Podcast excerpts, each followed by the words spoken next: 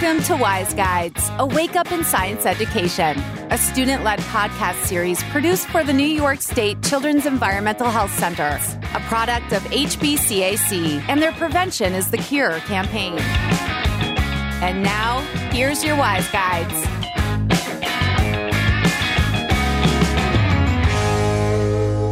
Hey everyone, welcome back to Wise Guides. I'm Savannah. And I'm Matt and I need to wake up. Where is my coffee? Do you get much sleep in college? Honestly, not really, but I'm here. My eyes are open. I might not be awake, but I'm here to make sure you guys are all awake. Do you get it? Haha. All right. Anyways, today we have a really special guest. We're here today with Dr. Sarah Evans from the Icahn School of Medicine at Mount Sinai. Welcome, Sarah, virtually, anyway. Hi, thanks for having me. I'd like to start off by introducing our guest. For those who don't know Dr. Evans, here's a brief in- introduction. Sarah Evans is an assistant professor in the Department of Environmental Medicine and Public Health at Mount Sinai. She obtained her doctorate in neuroscience from Weill Cornell Medical College and a master's in public health from the Icahn School of Medicine at Mount Sinai. She also completed a three year fellowship in environmental pediatrics. Her research focuses on the impacts of early life exposures to endocrine disruptors in the brain and behavior and effective strategies for reporting back biomonitoring data. With training in laboratory science, epidemiology, and public health, she translates environmental health research for the lay public, healthcare providers, and policymakers through the generation and evaluation of educational materials and programming. All right, hold on for a second. I've met and worked with Dr. Sarah Evans, is an incredible opportunity. But this introduction is very powerful, and there's a lot to unpack here. So, what exactly is the Department of Environmental Medicine and Public Health? Sure. So, the Environmental Medicine and Public Health Department is a really unique and cross disciplinary team of scientists, medical doctors, social workers, and industrial hygienists who are all working towards a common goal of improving health through the creation of healthier environments. Um, so, on the clinical side, we have a pediatric environmental health specialty unit, which is a group of pediatricians who have very special training in environmental health, something that's not usually common in medical training. And we're also part of a New York statewide network of children's environmental health centers, which also have a similar goal of educating healthcare providers in how to recognize and treat diseases that are caused by environmental factors. And then on the research side, uh, we have a very sophisticated laboratory that's located within our Institute for Exposomics Research. And so I think it would help if I described to you a little bit about what I mean when I talk about exposomics, something that not very many people have heard about. So, the exposome refers to the totality of all of our environmental exposures that we experience across the lifespan. So, these are chemical exposures, things that we're exposed to through the air, through our diet, but also things like exposure to stress and violence, and then internal factors like our genetic makeup or our metabolism. And so at Mount Sinai, we're moving away from thinking about single environmental exposures that happen at one period of time to thinking about all of these exposures across the lifespan and how they determine whether somebody's healthy or whether they get sick. So it sounds to me that your background is incredibly diverse, but it's really important to understand how all of what you do ties together. So, how exactly does the environment, environmental exposures, and pediatrics overlap? Well, I think it's first important to understand that every disease has some environmental component. So even if an environmental factor doesn't cause a disease, it can make a certain disease worse or even better.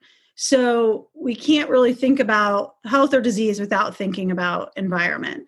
And we've actually seen this with COVID 19. So I think COVID 19 is a really good example where we're seeing an increasing number of studies that show that exposure to air pollution is worsening COVID 19 outcomes um, and disease severity and even possibly rates of death. So, in areas where there high, there's higher air pollution, we're seeing more death from COVID 19. So, we really can't take the environment out of any conversation about health and disease, even if we're talking about infectious disease.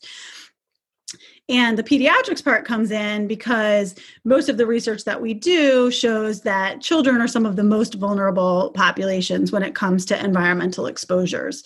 So, this is partly because their bodies are rapidly growing and they have immature detoxification mechanisms. So, when cells are dividing and systems are developing, any kind of disturbance can have more of an impact. But then we also know that children are exposed to higher levels of many chemicals than adults are. So this is because they breathe faster than adults. So they take in more air, and that air might be polluted. They also eat more and drink more pound for pound than adults do, which is a way that we are exposed to a lot of harmful chemicals and then they're closer to the ground where chemicals tend to settle and they may normally put their their hands in their mouth so so they're not only more likely to get sick if they're exposed to an exposure but they're also more likely to experience higher exposures Given your feedback and interest, having you work with us today is pertinent for our discussion. Can you tell us about Children's Environmental Health Day and your work? Sure. So, Children's Environmental Health Day, or CEH Day, is held on the second Thursday of October. So, this year is going to be October 8th. And it was started by an organization called the Children's Environmental Health Network. And this is its fifth year. And it's a day for scientists and clinicians and advocates and community members to come together to talk about successes in environmental health to educate one another about strategies for improving children's environments and to lay out plans for the future and how we can do better at working together to promote safer environments for children. So, a number of states now recognize Children's Environmental Health Day, including New York State, as well as New York City so this year, Mount Sinai and the New York State Children's Environmental Health Centers are coming together on CEH Day to have a virtual event to celebrate all of our accomplishments. And we're going to have a climate change panel and uh, talk about uh, moving the future of children's environmental health forward. We also are really excited to be participating in a national Twitter chat with the Children's Environmental Health Network. And um, we'll be having an Instagram Live hosted on our Mount Sinai Children's Environmental Health Center Instagram to talk about environmental justice and race. So, Dr. Evans, you mentioned briefly something about teenagers and you mentioned a climate change panel on CEH Day. What do you think is the most significant topic towards teens today? So I think teens and tweens have historically felt that they're somewhat invincible. And I did mention that young children are often some of the most vulnerable populations to environmental exposures but you know unfortunately teens are not immune to harm from environmental exposures either. So your bodies are still rapidly developing your reproductive systems and your brains continue to develop into your 20s and many of the things that you're exposed to can impact your health so, one of the things that we think about a lot are, for example, the personal care products and cosmetics that you use. So, teen girls tend to use more cosmetics than adult women do. And many of those cosmetics contain uh, chemicals that can be harmful to your health, that can interfere with your hormonal system. Boys are not off the hook. So, um, many of the body sprays and colognes that teen boys use have been shown to also contain a high number of what we call endocrine disrupting chemicals or chemicals that interfere with hormones in your body. So that's a concern. We also have concerns about things like vaping. Um, so we're seeing a big increase in the percentage of teens that are vaping, and the chemicals that are present in those products um, are largely understudied, are you know directly inhaled into the lungs, and we're starting to see the impacts of, of that kind of activity. And I think that um, an area where we've seen a lot of interest and activity among teens and youth is related to climate change. So people often think of climate change as global warming, so we have increased temperatures and it's hotter. So we think of heat illnesses, heat stroke, dehydration, and things like that but we're also seeing worsening air quality, which impacts asthma. Um, we're seeing more pollen and unpredictable allergy seasons. We have longer and less predictable seasons during which insects are active. So we can see an uptick in mosquito borne diseases and tick borne diseases like Lyme disease We also have altered growing seasons. So, this is leading to poorer crops, actually lower nutritional content in some foods, and malnutrition.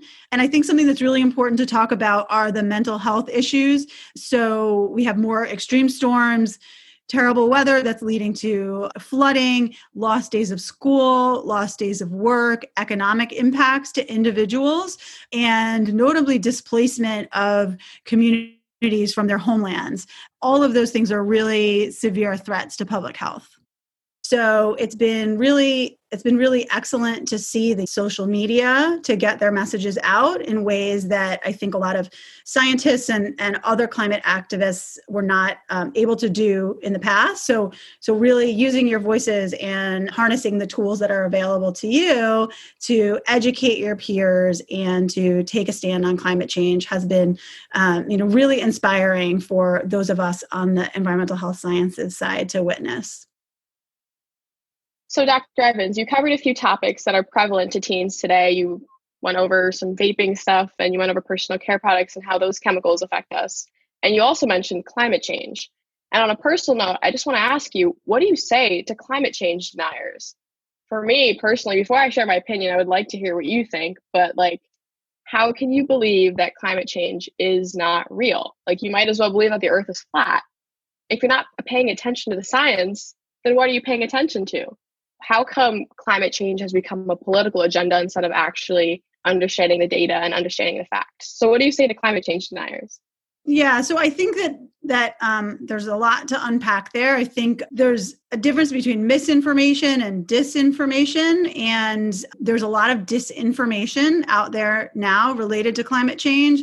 So disinformation is when there's sort of an intent to deceive so there's a lot of disinformation that's intentionally circulated to try to discredit what we know about climate science, and that's making it really challenging for uh, you know the real science to be heard and to get people to take action. One of the very unique challenges about climate change is that it has i think felt distant for a long time. People didn't necessarily see the ice caps melting. We weren't really impacted by polar bears and even though it's been happening very rapidly we're seeing the impacts of, of climate change very rapidly over the past 10 to 20 years it still didn't feel like it impacted us. We really are starting to see the impacts in our own backyard and i think it's important to show people that you know that we're seeing mosquito seasons that are far longer than we had seen before. We have summer flowers still blooming in october here. You know we have less snow during the winter and we have more extreme storms. So i think um, i think it's starting to hit home where people are registering that that this is real.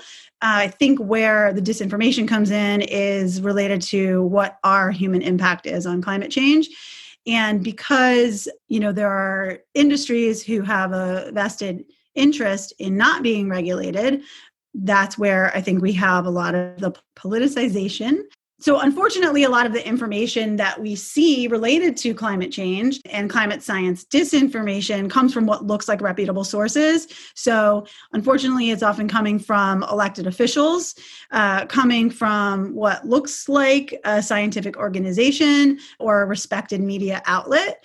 And we really need to teach ourselves to look to true academic scientists who are publishing in peer reviewed journals and you know we've seen this issue for climate change for many years now and we're seeing it uh, now also for covid-19 so scientists in these fields need to find new ways to get their message across i think. They need to start using social media and accessing the media in the same ways that many of the um, climate science deniers are because we have rapid spread of information right now through social media and often it's false information and I would also say that one of the things that we're engaged in at Mount Sinai is working to educate healthcare providers as you know people who are trusted to deliver um, health-based messaging to their patients so we've been working to create more educational materials related to climate change and health for um, clinicians.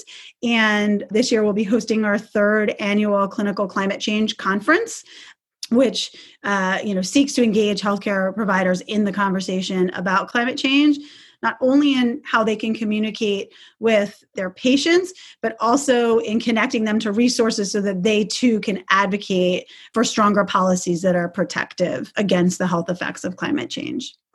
No, Matt and I have definitely discussed on several occasions like how a monopoly or an industry can easily influence the masses and kind of put forward an agenda that is false. And I think that we can probably talk about how politics, no matter what whatever you affiliate with, deliver wrong information about the environment. They're they're bad representations of what the environment actually is and how it's actually changing.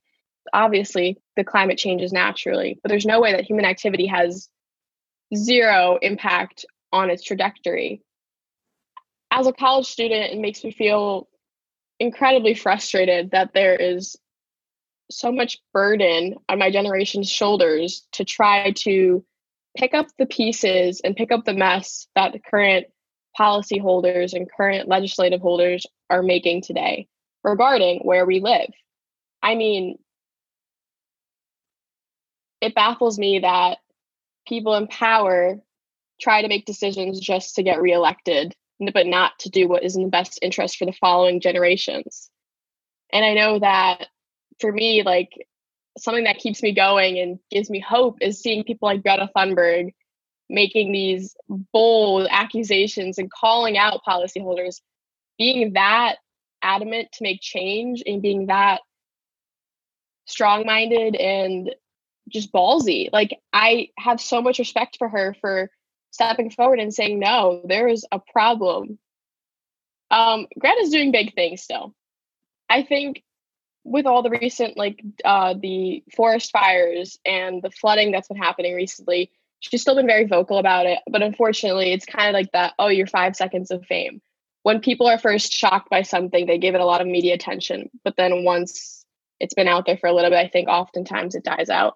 But regardless of that, she's still a strong force that represents how our generation feels today. And I think that going back to being in college and stuff, it there's a lot of pressure for me as an individual who knows about the impact the climate has on our environment and to know that human activity is causing temperatures to rise and is causing mosquito season to last longer and causing famine deforestation et cetera et cetera like i feel obligated to make a change but sometimes it becomes very overwhelming how am i one person going to do something to make a change but then i realize that having a voice, having a platform like this, following in Greta's footsteps, that we do have the ability to do it together. Yeah, and I I just want to play off of some of what you just said and maybe try to be a little bit optimistic because you seem to be feeling a little bit uh, pessimistic about the direction that things are going. So, you know, I will say that even though the US is ranked number two in the world for carbon emissions, we withdrew from the Paris Agreement. And we've also seen a lot of rollbacks in regulations that were meant to reduce greenhouse gas emissions in this country. So that's something that we have seen over the last few years. And, you know, the impacts could be very detrimental. But what I will say is that when we withdrew from the Paris Agreement, a number of states and governors came forward and said, if the US isn't going to do this at the federal level, we're going to work at the state level. And New York has been one of them. And in 2019, they did pass legislation to to limit carbon emissions within the state of New York, um, and a number a number of states are doing similar things. So so it's worth the effort it's worth the energy it's definitely worth voting even if that's you know at the municipal level at the local level at the state level. You know we, we need to not not forget that and that there are other avenues besides federal regulations that we can take. And you know there are individual actions individual action is not going to do it but if we can start with ourselves and with voting and encouraging others to do the same, then I think that's where we can have some impact. So it's not all doom and gloom. I think it is definitely difficult and it's a challenge that is not so easy to overcome when you're the only one who has an opinion that goes against what m- the majority of people think. But I also think that there are other organizations and there are other passionate youth advocates. I know here at HBCAC, we like to call them the guardians of the future. And these are the people that really believe that they can make change. And honestly, I, I see that every day. Savannah, Ashley um, have both proven that they really want to make some kind of change. Uh, it doesn't have to be some kind of immediate change that shifts all of our current policies but just doing their part to make the world a better place for children, teens, and older adults. Totally. I mean, and going back to like being pessimistic, it's just there seems like a lot of obstacles to try to get simple, basic, um, valid rights that we need in terms of being in a healthy environment. Because if, if the environment's not healthy, then we're not healthy. And if we're not healthy, then, you know, but I think it also start, like stems from there being lots of issues to tackle, whether it's clean water, climate change, air pollution. I feel like uh, we all need to be like on a unified front to make one small change that leads to a bigger one and then leads to a bigger one. And I think that can only happen if we vote. And I think you made a great point there that it's definitely important for our voices to be heard like you said, there are new things always emerging that affect our health. Um, I know previously we discussed vaping briefly, um, which is a relatively new epidemic. Do you think these constantly emerging difficulties that we face in environmental health? Do you think that there needs to be more information? Do you think that um, children are just ignorant and just go towards vaping because they think it's cool? Or is it really because no one has told them otherwise. No one has really said, you know, this can impact the 50 uh, future years of your life. Uh, unfortunately, since I have been a teenager before in the past, I'm quite certain that teenagers can receive the information that something is not good for their health and they're probably going to do it anyway. I think it's important for schools and companies to well more schools to understand why teenagers choose these vices to kind of let out their stresses and relax or whatever it may be but like why the student chooses to do that. There's other things that you can do that are just as quote unquote cool my feeling is that we need much stronger regulation to keep the stuff out of the hands of teens. The industry needs to regulate them better. You know, if if they're going to be available, then there need to be stronger age limits and they need to test the chemicals that are there to make sure that they're safe, which they certainly are not. So I, I would put the burden on industry and the regulatory bodies. I think if if you're going to influence teens and tweens to stay away from something, that needs to be sort of a a peer-based effort, not a sort of don't do drugs campaign, but rather um, that influencers, if you will, should be the ones messaging about what's not cool, what is not a social norm, so unfortunately, I think that health-based messaging um, is not as effective with with that age group. I also think that the earlier you can educate youth, the better. And so sometimes I think vaping has caught us off guard a little bit, where it's sort of exploded in populations that maybe didn't get the education early enough and as we start to be able to educate the younger kids um, it will sort of become ingrained in them to stay away from it before they get to that experimental age. I know that you all do a lot of work with middle school uh, kids, and we have been developing some new tools that target even younger kids.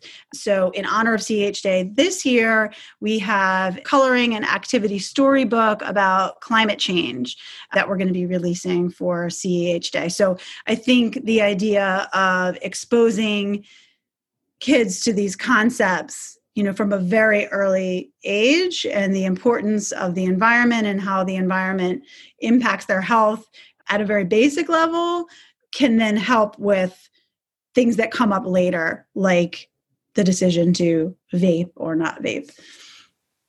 To kind of tie this into how teens can actually control their actions, with vaping, like you said, like it's very difficult to determine if a student's going to do it or not, depending on their environment and depending on the resources and tools that they're exposed to at a young age. But um, Matt and I talk a lot about personal care products to the youth, and we like to teach them how they can change certain things in their lives. And I think that we can probably do an entire podcast on endocrine disruption. What is endocrine disruption? Where can they be found? What what are the chemicals names called? Why are they in the products?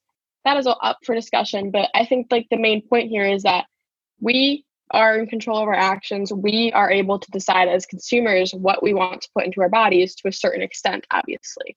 We we can't really factor in and other external environmental factors like the benzene from the gasoline that was pumped a mile away. We can't really factor the car exhaust, but we can the things that we can control, we should control. So whether that means saying no to vaping, which we should all be doing, and in conjunction to that, choosing safer alternatives for your personal care products. So simple. All products do the same thing. And recently, I've been getting so many ads on my Instagram feed about just like more sustainable, like razors, sustainable shaving cream, sustainable. They have this new thing. They're called shampoo bars and, and conditioner bars it's made out of like olive oil and like natural based ingredients. And it comes in a bar that's wrapped in parchment paper. So there's no plastic packaging. There's tons and tons of reviews on it. I'm I'm kind of sold. I'm gonna order mine soon. And they they come in really cute colors. They're compact. They're tiny. And the best part is you're washing your hair. Your hair is getting clean. And the chemicals that go down the drain are not contaminating any water source. They're not contaminating the ground which is great. So I mean, that's kind of a tangent, but isn't that really cool? Like I've also seen sustainable like socks that they come from a different type of plant. I've seen sustainable paper towels that come from bamboo. Obviously, first it's biodegradable. And second off, bamboo goes like crazy. It's invasive species here in the US, so it's not a bad thing that we're chopping them down. And also we're not cutting down trees.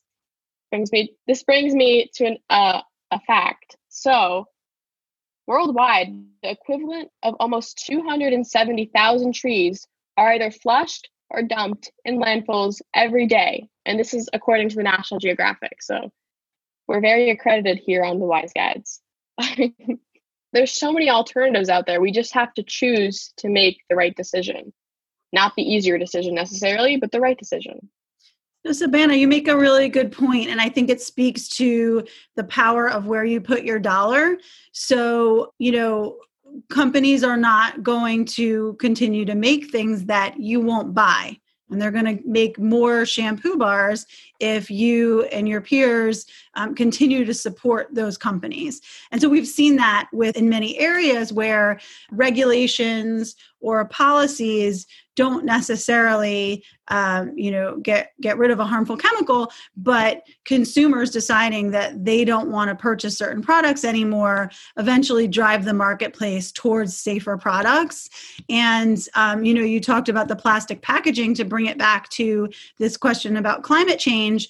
You know one of the things that we can do on the individual level is to consume less plastic re, you know use reusable water bottles don't take a plastic bag and we've seen more and more plastic bag bans as people are starting to bring reusable bags and, and not desire to have all those plastic bags anymore. So this is something, you know, not only supporting companies that are doing the right thing in terms of toxic chemicals, but supporting companies that are doing the right thing in terms of their own carbon footprint and the plastic production that goes into their products. I wanted to ask how do you think we can come out of COVID 19 living healthier lives with fewer harmful effects on the environment? I think one of the consequences of the COVID 19 pandemic has been the reduction in air pollution as people were quarantined and driving much less. There's been less air travel as well. And we're just starting to see some of the scientific analysis to show that there were reduced air pollution related health effects during those times you know, I think that there's a lesson there that we don't just rebound back to the same level of emissions that we had before. I think we're learning to live a little bit differently in terms of not traveling unnecessarily and not um, you know commuting by car. A lot of companies have changed over to work from home. So I, I think we'll see how long lasting some of those effects are. But i do see you know change in the future and and maybe this is an opportunity to get something positive out of what has not been such a great situation. That kind of segues into a broader conversation about inequity and injustice i think when we're talking about climate there's certainly people that are more affected by air pollution than i am for example or less than i am and to further that point with covid that's happening there's far more people getting sick in more impoverished communities than in the community that I live in. So, Dr. Evans, what are your thoughts on that? You're right about that, Savannah. Communities are not equally impacted by environmental exposures. This includes the impacts of climate change, um, COVID 19, other harmful environmental exposures. Historically, Black and Brown communities are more concentrated near pollution sources like power plants, freeways, contaminated sites, and they're less likely to have access to clean drinking water and healthy food. We see that people of color and low income communities are exposed to higher levels of environmental pollutants, and they tend to suffer worse health effects from them. This is unfolding in real time during the COVID 19 pandemic, where we've seen African American and Hispanic communities suffer from uh, more severe cases of COVID 19 and increased rates of death. We don't know entirely why that is. There are a number of reasons that probably account for this. Some could be higher comorbidities, a higher rate of illnesses um, that are associated with worse COVID 19 outcomes but it also could be due to exposure to more environment environmental pollutants like air pollutants. So we really need to focus research into understanding why these communities are more impacted by environmental exposures uncovering the reasons for the disparities but also creating protective protective policies that are equitable to all communities we have a long legacy of structural racism in this country. This is by far the number one cause of the disparities that we see in health outcomes. And it's one that we're only really fairly recently starting to recognize broadly and it must be addressed at the policy level. You know, we're seeing some momentum, but we have to keep moving that forward. And, you know, I think again, to come back to voting, one of the ways to do this is to vote for people who are, are going to continue this work. Last final question for Dr. Evans. What can we do as a generation to have better impacts on the environment and on future generations?